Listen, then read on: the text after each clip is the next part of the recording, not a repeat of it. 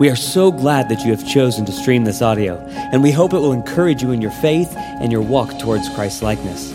As a side note, we pray that this audio sermon is just supplemental in your relationship with Christ and in no way replaces the church you are plugged into or the pastor that God has put in your life to shepherd and care for your soul. And so, with that said, please enjoy this sermon. We have prayed that God would use it in your life. I had a pastor once who was really great at affirmation sandwiches. Um, and so he would, he would affirm you and encourage you, and then he would somehow slip a little bit of correction in the middle of that, and then he would affirm and encourage you again. And somehow you would get the message that, like, there was something that you needed to change, but you felt more encouraged afterwards than you did before, and I just never knew how he did that. um, but it's called an affirmation sandwich. And what we're going to look at in Revelation today is kind of like an affirmation sandwich from Jesus. Um, he starts out with the church at Pergamum and he's speaking to them, and he has something to say to them that's really important, and they need to make a change. But he starts by encouraging them for their faithfulness, for their perseverance in the midst of trial. And then he begins to talk about what they need to correct because they've been believing some lies. And then at the end, he encourages them because if they'll turn and they'll repent of these lies they've been believing, then in him they can find true life, eternal life. And so today we're going to look at the letter to the church at Pergamum, continue our study in Revelation. Um, we're going to be in chapter 2, verses 12 through 17. And what we're going to see is that there's rewards that Jesus offers for repentance. Um, that the reward for those who walk in repentance is eternal life. And that's what Jesus has to offer us. Start in verse 12 in chapter 2. And to the angel of, church, of the church in Pergamum write, the words of him who has the sharp two edged sword. I know where you dwell, where Satan's throne is. Yet you hold fast my name, and you did not deny my faith, even in the days of Antipas, my faithful witness, who was killed among you, where Satan dwells. But I have a few things against you. You have some there who hold the teaching of Balaam, who taught Balak to put a stumbling block before the sons of Israel so that they might eat food sacrificed to idols and practice sexual immorality. So also you have some who hold to the teaching of the Nicolaitans. Therefore, repent. If not, I will come to you soon and, and war against them with the sword of my mouth. He who has an ear, let him hear what the Spirit says to the churches. To the one who conquers, I will give some of the hidden manna and I will give him a white stone with a new name written on the stone that no one knows except the one who receives it. Father, we ask for your help today as we study your word together. And uh, Lord Jesus, we ask that you would give us understanding. Lord, that you would give us ears to hear what you would have to say to us. And God, we pray that we would respond to your call to repentance. Lord, that we would be encouraged uh, by what you have for us, and that you might bring about a change in us uh, that enables us to receive all that you would give to us. Lord Jesus, we thank you for all these things and ask for your blessing on this time. In Jesus' name, amen. So, the first thing we have to look at here is a question of authority. And so, if you'll look with me at the first couple verses here. Um, Jesus says, uh, Write to the angel of the church in Pergamum and, and write the words of him who has the sharp two edged sword. And so Jesus starts his letter to this church by demonstrating to them why they should listen. He, he tells them who he is and, and why they should listen because he has the authority. And so if, you, if you've seen the Avengers movies, so my wife gets super irritated with me because I, I love superhero movies and she can't stand them. Um, so I watch The Avengers all the time. It's one of my favorites. Um, and you know, judge if you will. But um, but I enjoy it. And there's this character in, one, in the most recent Avengers movie named Vision. And, and many of you, if you haven't heard of Vision, you know of Thor and his hammer, and how Thor is the only one who can wield the hammer. He picks up the hammer, and, and nobody else can pick it up. Like everybody tries, Iron Man tries, and he uses his rocket boosters to try and lift the thing off the ground. Nothing. Um, Captain America, who's like jacked, can't budge the thing. I mean, he moves it a little bit because he's got a little more honor than the other guys do, but he still can't lift the thing.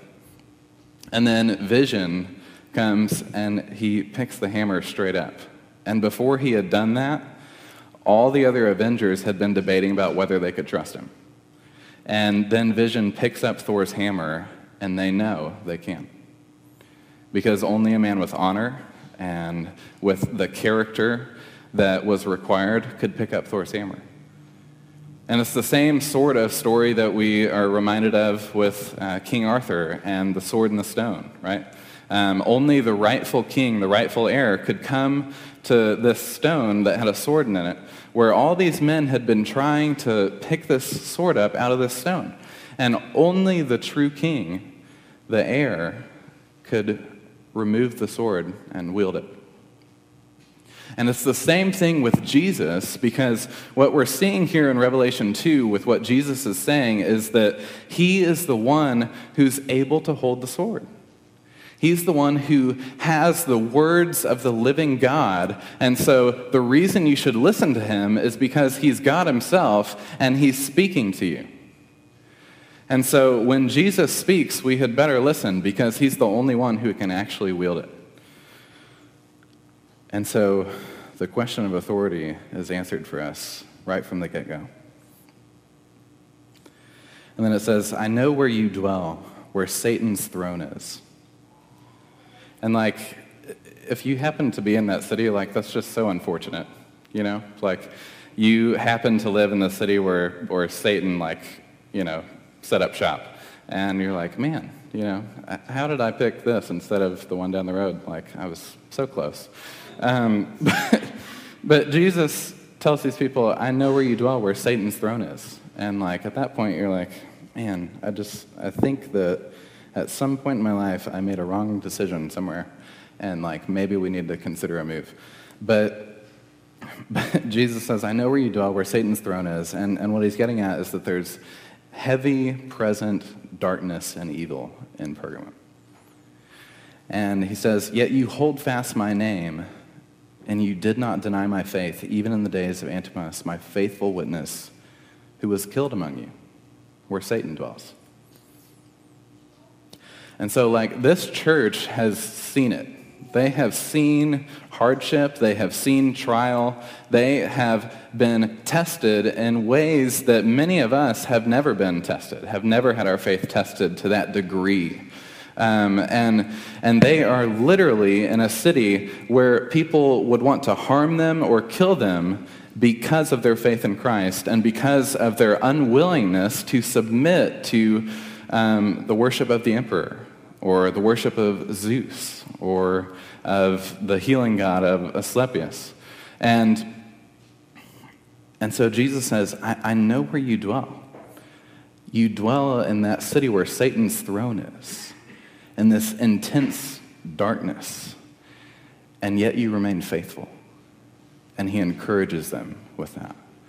And so it makes me think of uh, a time when my wife and I were in St. Louis, and I've probably told this story before, but we did an outreach there in South City, St. Louis. Our, the church that we were coming from was out in the county, and then we went and we did some outreaches and some block parties and stuff.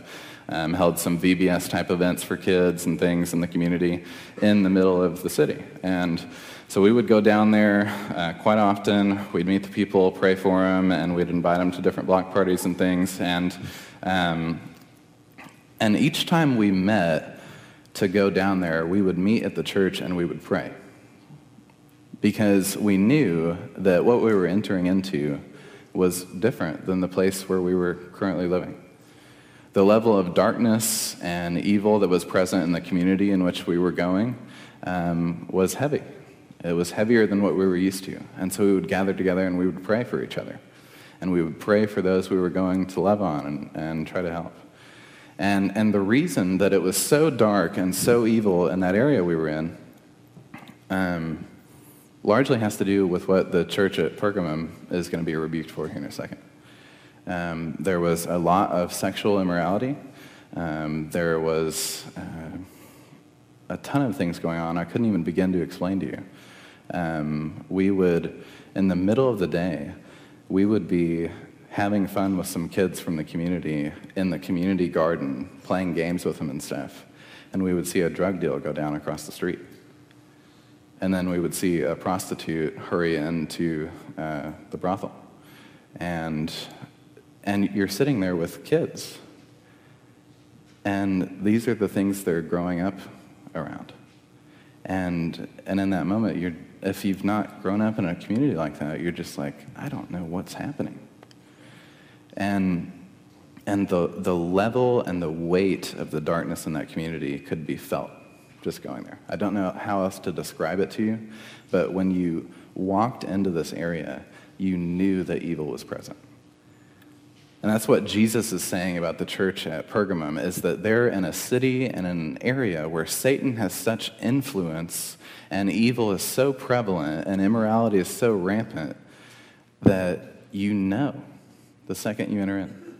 You see the, the worship of the false gods. You know the sexual immorality that's taking place, and, and you know that Satan is having his way in this community. And so Jesus says, I know where you've been.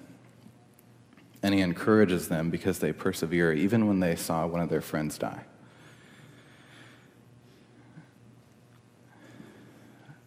And so his commendation to them is that they persevere in the midst of their difficulty.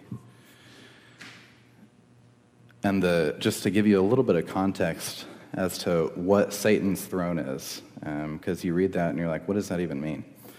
Um, Pergamum was the center of emperor worship.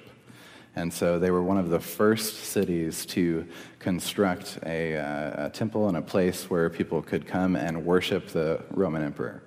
And, and so that's one reason that scholars think that Jesus says this to this church in Pergamum.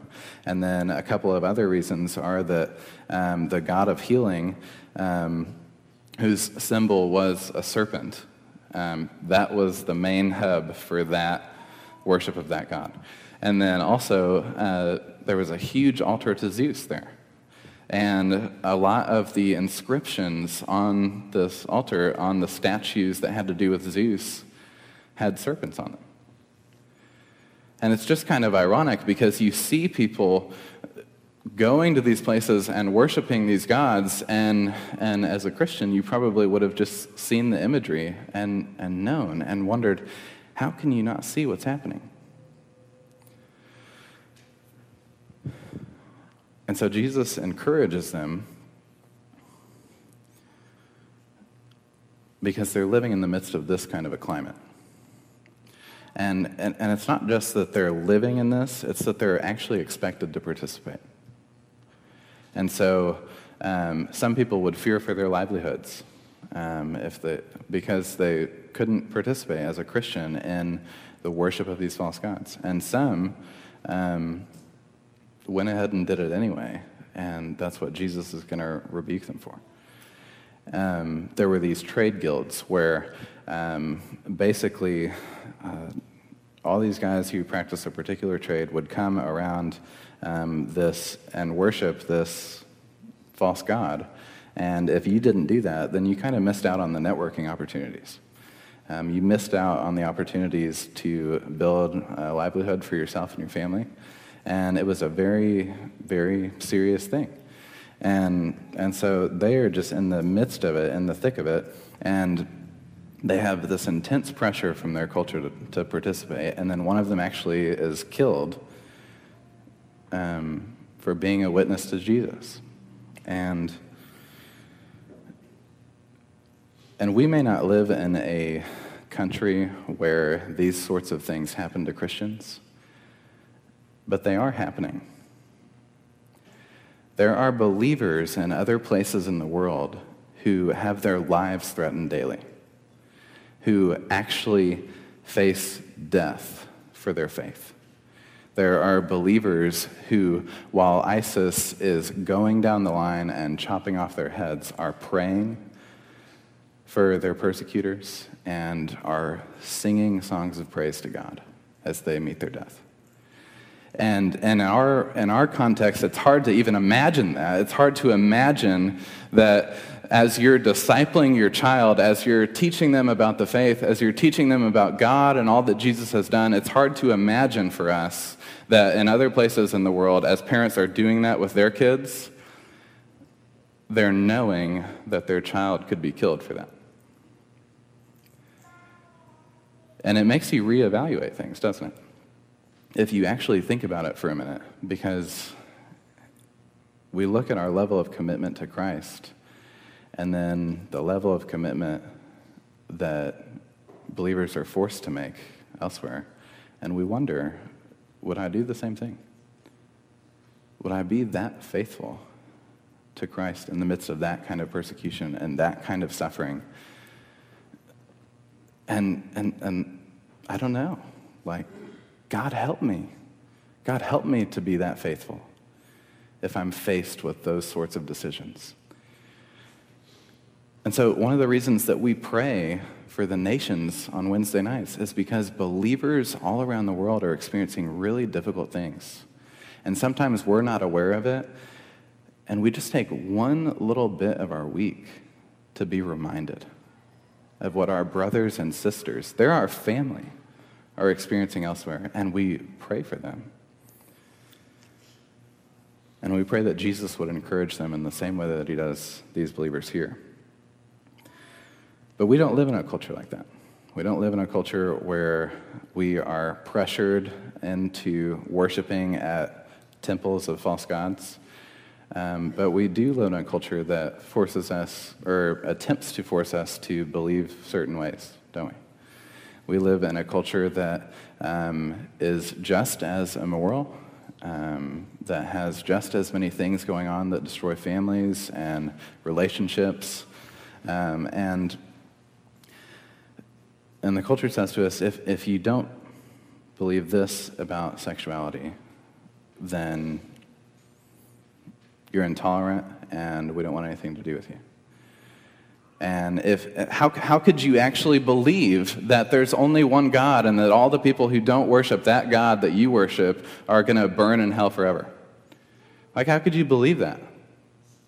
That's the type of attitude and pressure we have as Christians in our culture is we're pressured to go ahead and, and ascribe to what everyone else is ascribing to in different ways than those who were at Pergamum, but with the same goal in mind. The same goal of getting us to abandon the true lover of our souls for false gods and false promises. And that's exactly what Jesus is saying the church in Pergamum is in danger of here. He says, but I have a few things against you. You have some there who hold the teaching of Balaam, who taught Balak to put a stumbling block before the sons of Israel, so that they might eat food sacrificed to idols and practice sexual immorality. So also you have some who hold to the teaching of the Nicolaitans. And so Jesus says, you've got to stop believing the lies. Like you've, you've been faithful in this area as, as a whole. Like you're walking through the midst of difficulty and you're remaining faithful to me. But then in this area over here, you're just kind of capitulating to those around you. And, and you're giving in to the pressures of the culture around you. And it's got to stop because you're believing the same lies that have been believed since Genesis 3. So look with me at Genesis 3 for just a moment because this is where it all begins.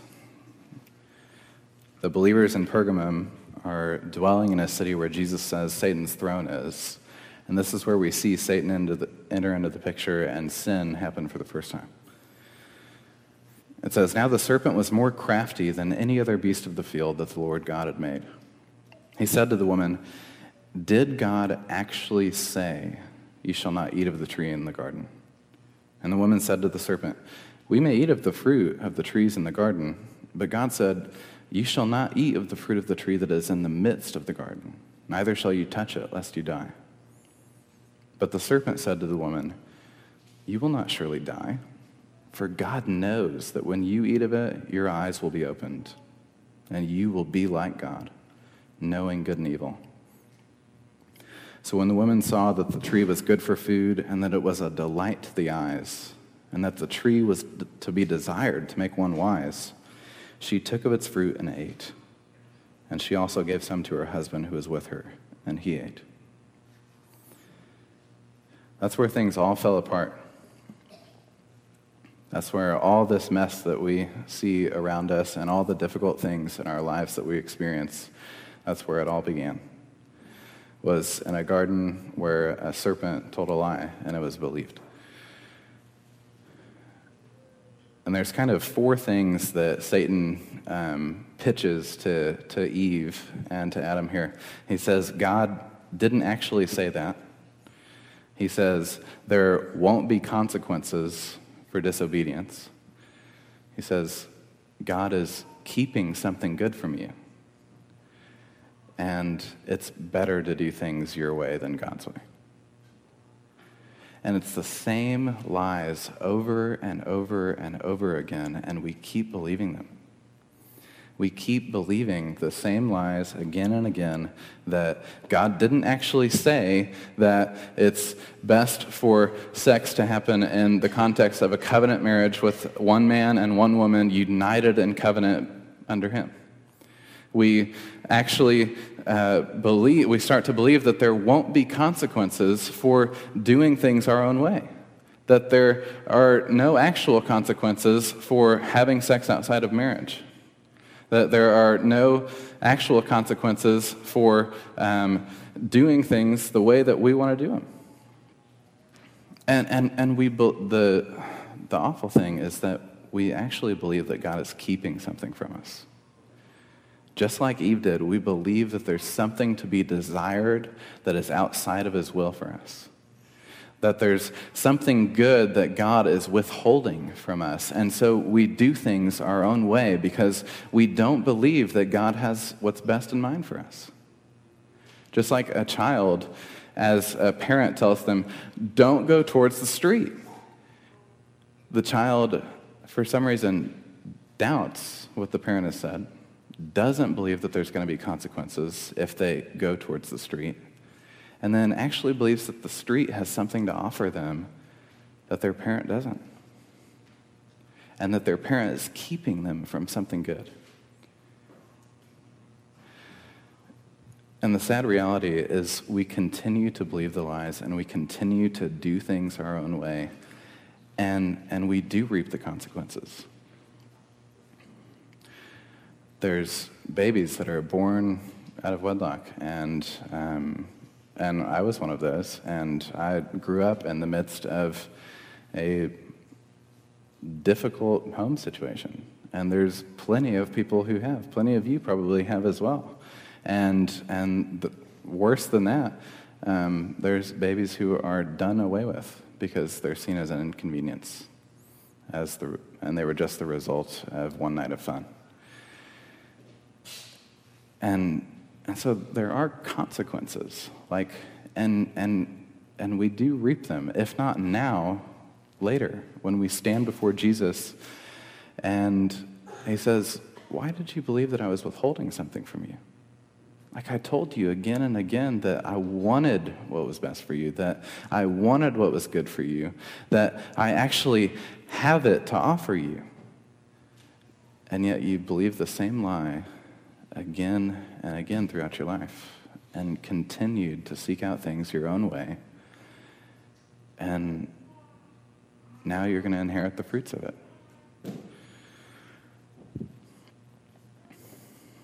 And so Jesus warns them to stop believing the same lies that humanity has been believing for thousands of years. Because they've got some who are teaching them that it's okay to worship other gods, that there's no penalty for that, that, that Jesus doesn't actually care if you're uh, uniting yourself with a false God that has nothing to actually promise you. And so they would um, eat food that was sacrificed to idols. They would eat food that, as Paul says in 1 Corinthians, was offered up to demons because the false gods are not actually gods. They can't actually provide anything that they promise. They're actually demons who are telling the same lies that Satan has been telling since the garden, and we are ignorant enough and naive enough to believe it. And he says, Stop. Stop. Because here's the thing God is like a husband who loves his bride more than you could imagine.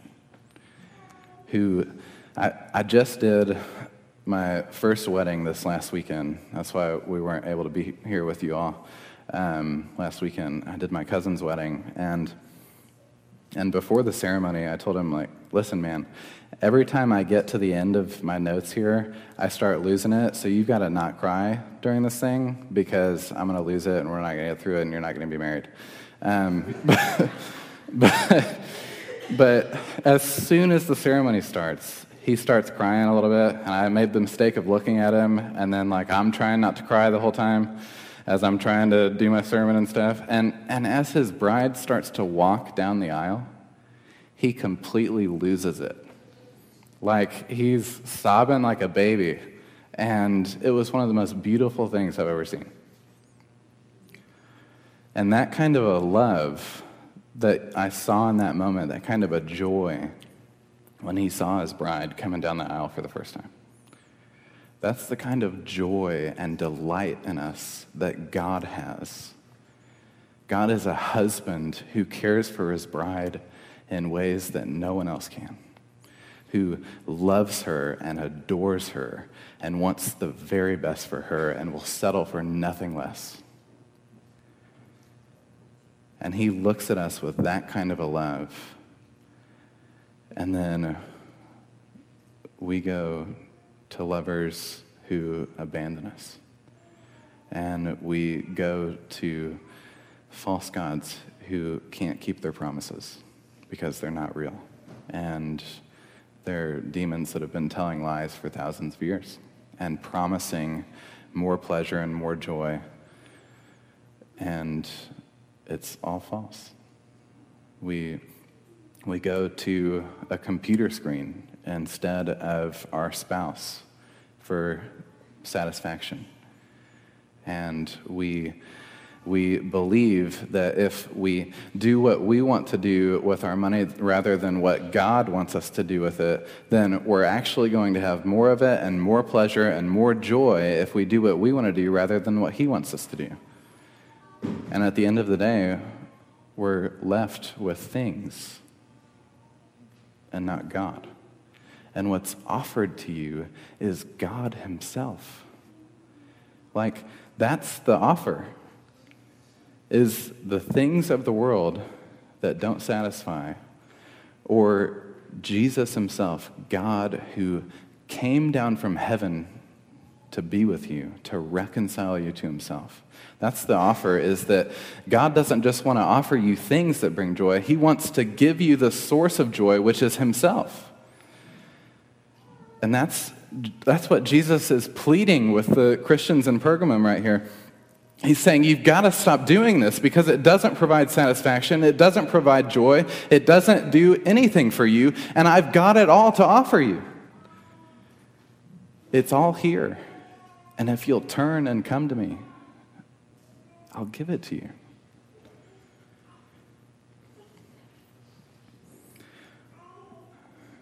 Therefore, repent.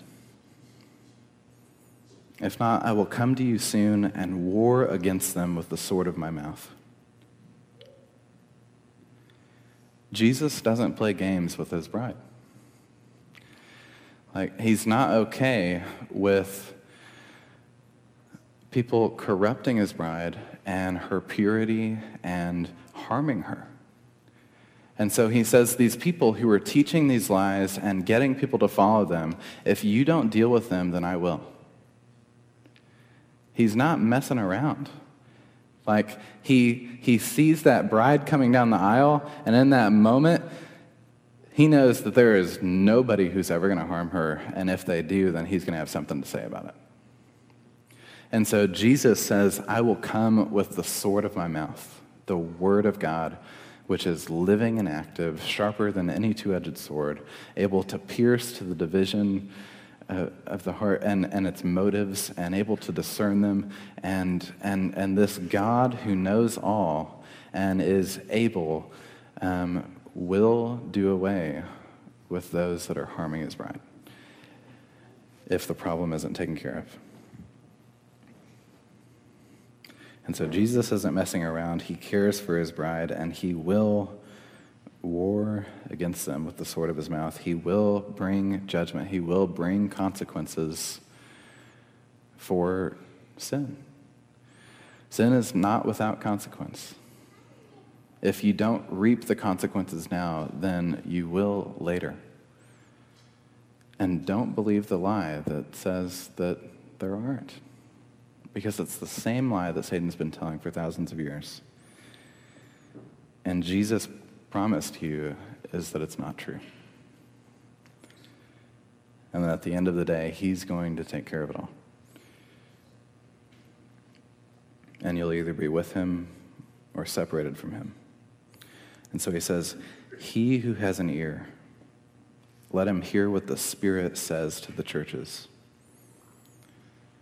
And so he says, if you're willing to listen, hear my words, hear what I'm about to say. And he says, To the one who conquers, I will give some of the hidden manna, and I will give him a white stone with a new name written on the stone that no one knows except the one who receives it. And so the hidden manna makes you think back to what God did with his people in the desert and the wilderness in the Old Testament. They were wandering through the wilderness, and God provided manna from heaven for them. He provided what they needed for sustenance. They had longings and hunger, and they would die without him. And he literally dropped bread from heaven so that they could live. And then Jesus in John chapter 6.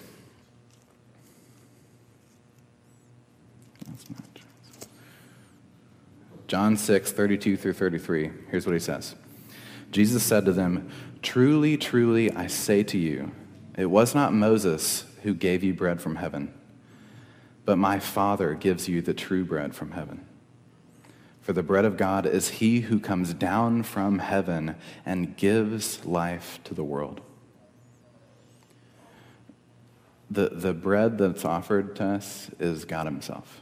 It's Jesus who didn't stay distant, didn't look at all the problems that were happening with our lives and just kind of let the clock turn and let the world spin. He actually came down from heaven and entered into the mess and the muck and the mire with us and was a victim of the sin that we brought into the world. And he took our place and took our punishment so that what would be offered to us is the bread of life is the life that is only found in Jesus. And so Jesus says, That's what's promised you. It's the bread of life, the hidden manna. And at the end of the day, um, we who trust in Christ are invited to a banquet that belongs to the Messiah. We are invited to sit with him at his table and enjoy satisfaction and pleasure in their true forms as we dine with God Himself, with Jesus, who actually provides what we need. And He says, I will give him a white stone. And the white stone, uh, scholars think, re- could refer to a number of different things. Uh, one of them is uh, that whenever a judge would give out a verdict, um, they would give a black stone to say guilty, and they would give a white stone to say acquitted. And, and the white stone also symbolizes purity. And, and so Jesus promises and gives to those who turn from themselves and their sin a white stone that is a promise of forgiveness and that all of the shame that you've felt in your life doesn't have to be yours anymore, that it can be taken away. That the weight that you felt for the wrongs you've committed against God or your family or your friends, the people around you, that you don't have to bear that burden anymore. That you don't have to receive a black stone that says you're guilty, but that Jesus offers you forgiveness and acquittal, a clean slate. And not just a clean slate, but a new name. So, when you hear somebody's name, you associate things with that name. Um, so, when I hear Luke's name or Cameron's name, I think of some of my dearest friends and the good times we've had together. And then maybe you hear a name from somebody in your past that has hurt you, and it makes you think of the wrongs that were committed against you. It makes you think of awful things that you don't want to think about anymore. Whenever we hear a name, we remember the things that are associated with it. And what Jesus is saying is that though there are hundreds of different things, thousands of things that could be associated with our name because of the things that we've done against God and other people around us, he says, You don't have to be known by that anymore. I'll give you a new name, a name only known to the one who receives it, a name given to you from God that and and and the name is belongs to Jesus. It belongs to Jesus. And everything that is associated with his name is what God offers to you. And so God offers to you life this morning, eternal life, for all those who would walk in repentance, who would turn from themselves and their ways and turn towards God and his way.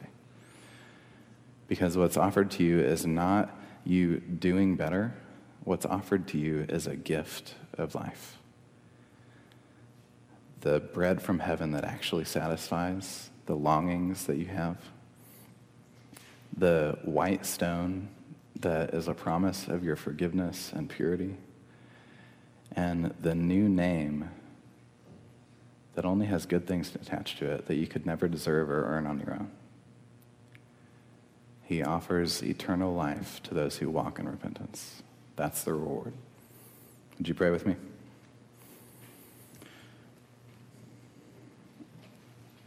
God, we ask that you would help us to hear.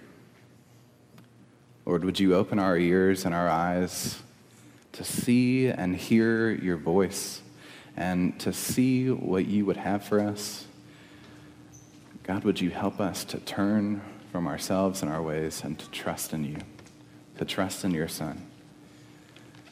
Jesus, we ask that you would have your way with us today. Lord, that you would enter into lives and hearts today, and God, that you would raise people from death to life. Jesus, we know that you are able, and in you is true life and satisfaction. So, God, we plead with you for your help to awaken us to that. And we ask that you'd help us to trust you. In Jesus' name.